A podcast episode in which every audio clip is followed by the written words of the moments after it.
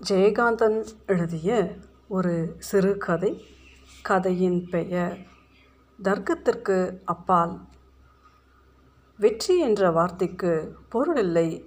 நினைத்தது நடந்தால் வெற்றி என்று நினைத்து கொள்கிறோம். தோல்வி நிச்சயம் என்று என்ன தோன்றினால் அந்த தோல்வியே வெற்றிதான். ஒரு காலத்தில் எனக்கு இப்படிப்பட்ட வெற்றிகள் வாழ்க்கையில் நிறையவே சம்பவித்தன. என் வாழ்க்கையையே நிர்ணயிக்கும் ஒரு முக்கிய காரியமாய் பக்கத்து நகரத்துக்கு போயிருந்தேன். வழக்கம் போல தோல்வி நிச்சயம் என்ற மனப்பான்மையுடன் போன நான் வழக்கத்திற்கு மாறனாக அன்று தோற்றுப்போனேன் தோல்வி நிச்சயம் என்ற என் மனப்போக்கு தோற்றது. என் வாழ்க்கையே நிர்ணயிக்கப்பட்டு விட்டது. இந்த தோல்வியை அல்லது வெற்றியை கொண்டாடி தீர வேண்டும். ஊருக்கு திரும்பிய பின் தானே அல்ல இப்போதே நான் ரொம்ப அவசரக்காரன். கொண்டாடுவது என்பது பெரிய காரியமா? அது கொல்லப்பட்ட உள்ளம் தன்னுள் லைத்து குதூகலிப்பது. அதன் விளைவாய் ஏற்படும் புற நிகழ்ச்சிகள் பெரிய காரியமன்று. கொண்டாட்டத்தை சிலர் வானத்தை வண்ணப்படுத்தும் வேடிக்கை நிகழ்த்தி கொண்டாடுவார்கள். சிலர் நாலு பேருக்கு வயிறார உணவளித்து கொண்டாடுவார்கள். இன்னும் சிலர் அந்த பொழுதிலாவது தன் வயிறார தான் உண்டு மகிழ்வார்கள். அதெல்லாம் அப்போது இருக்கும் அவரவர் சக்தியை பொறுத்தது. எனினும் மனசில் ஏற்படும் அனுபவம் அனைவருக்கும் ஒன்றுதான். அப்பொழுது என் நிலைமை பையில் இருக்கும் ஒரு வெள்ளி ரூபாய் நாணயம்தான். அதற்கென்ன இந்த ஒரு ரூபாயிலும் கொண்டாடலாமே? அதுதான் முடியாது. ஊருக்கு போக முக்கால் ரூபாய் வேண்டும். அதனால்தான் என்ன கால் ரூபாயில் கொண்டாட முடியாதோ? நிச்சயம் முடியும். சங்கரையர் ஹோட்டலின் புது பால் புது டிகாஷன் சர்க்கரை கம்மி ஸ்ட்ராங்காக ஒரு கப் காஃபி ரெண்டனா தான் காஃபி அருந்தியதும் உடம்பில் ஒரு தெம்பும் மனசில் ஒரு தனி குதூகலமும் பிறந்தன. ஊர் திரும்ப ஒதுக்கி வைத்திருக்கும் பனிரெண்டனா போக கையில் இருக்கும் இரண்டனாவை என்ன செய்யலாம்? கடைசி சல்லியையும் ஒரு ராஜாவைப் போல் செலவு செய் என்ற பழமொழி நினைவுக்கு வந்தது. ஐயா தர்மதுரை கண்ணில்லாத பிச்சைக்காரன் ஐயா என்ற குரல் ஸ்டேஷனுக்குள் நுழையும் இடத்தில் ஒரு ஓரமாய் அந்த பார்வையற்ற பிச்சைக்காரன் உட்கார்ந்திருந்தான். கிழவன் அவன் எதிரே இருந்த அலுமினிய பாத்திரத்தில் வெறும் செப்பு காசுகளே கிடந்தன. அவற்றின் நடுவே நான் போட்ட இரண்டனா? வெள்ளை வெளையர் என்று விழுந்தது அழகாகத்தான் இருந்தது.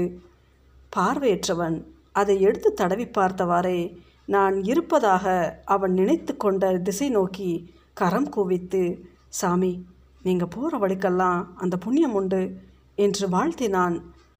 அதன் பிறகு உண்மையிலேயே நாளனாவில் அந்த நல்ல நாளை கொண்டாடிவிட்ட நிறைவு பிறந்தது எனக்கு. புக்கிங் கவுண்டரின் அருகே போய் என் சொந்த கிராமத்தின் பெயரை சொல்லி சில்லறையை நீட்டினேன்.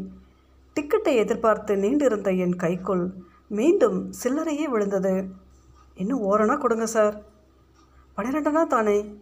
அது நேற்றோடு சரி இன்னிலிருந்து அதிகம். என் கை சில்லறையுடன் வெளியே வந்தது. திடீரென்று பாதாளத்தில் வீழ்ச்சியுற்றது போன்ற திகைப்பில் நின்று விட்டேன். யாரிடம் போய் ஓரணா கேட்பது? அதோ ஒரு பெரியவர் பேப்பர் படித்து கொண்டிருக்கிறாரே அவரிடம்.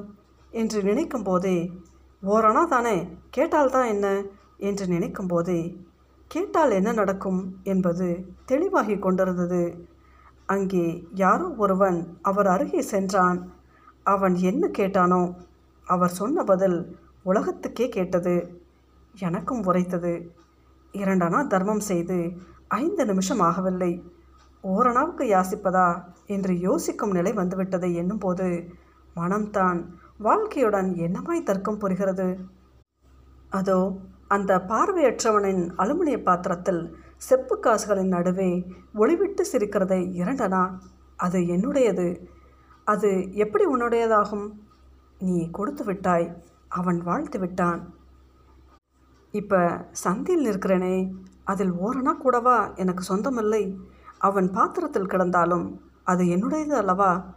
கேட்டால் தருவானா? தரமாட்டான். அவனுக்கு எப்படி தெரியும்? அதை போட்டவன் நான் என்று. எடுத்துக்கொண்டால் அதோ ஒரு ஆள் ஓரணா போட்டுவிட்டு அரையணா எடுத்துக்கொள்கிறானே அதே போல ஓரணாவை போட்டுவிட்டு அந்த என்னுடைய இரண்டனாவை எடுத்துக்கொண்டால் இது திருட்டு அல்லவா? திருட்டா? எப்படியும் என் பக்கத்திலிருந்து தர்மமாக ஓரணா அவனுக்கு கிடைக்குமே. அந்த ஓரணா புண்ணியம் போதும். என் காசை நான் எடுத்துக்கொள்கிறேன் என்று பொருளாதார ரீதியாய் கணக்கிட்டு தர்க்கம் பண்ணிய போதிலும் திருடனைப் போல் கை நடுங்குகிறது. ஓரணாவை போட்டேன். இரண்டனாவை எடுத்துக்கொண்டு திரும்பினேன். அடப்பாவி திரும்பி பார்த்தேன். பார்வையற்ற வழிகள் என்னை வெறிக்க வாழ்த்து திறந்த வாயால் சபிப்பது போல் அவன் கேட்டான். சாமி இதுதானுங்களா தர்மம்? யாரோ ஒரு புண்ணியமா இரண்டனா போட்டாரு. அதை எடுத்துக்கிட்டு ஓரணா போடுறியே. பார்வையற்றவனை ஏமாத்தாதே நரகத்துக்கு தான் போவ. நெருப்புக்கட்டியை கையில் எடுத்தது போல் அந்த இரண்டனாவை அலுமினிய தட்டில் உதறினேன். இப்பொழுது என் கணக்கில் மூன்றனா தர்மம். தெரியாமல் எடுத்துட்டேன் என்று சொல்லும்போது என் குரலில் திருட்டுத்தனம் நடுங்கியது.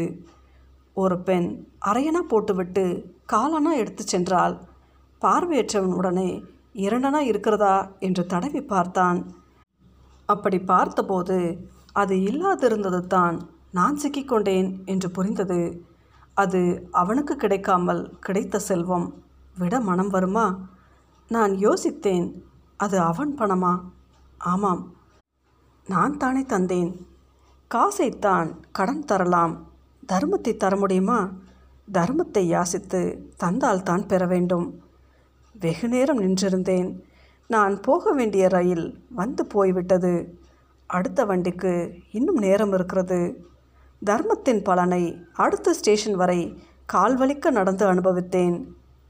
சில வருஷங்களுக்கு முன் தமிழ்நாட்டில் ஏற்பட்ட ஒரு கோர ரயில் விபத்தை பற்றி நீங்கள் அறிந்திருப்பீர்கள்.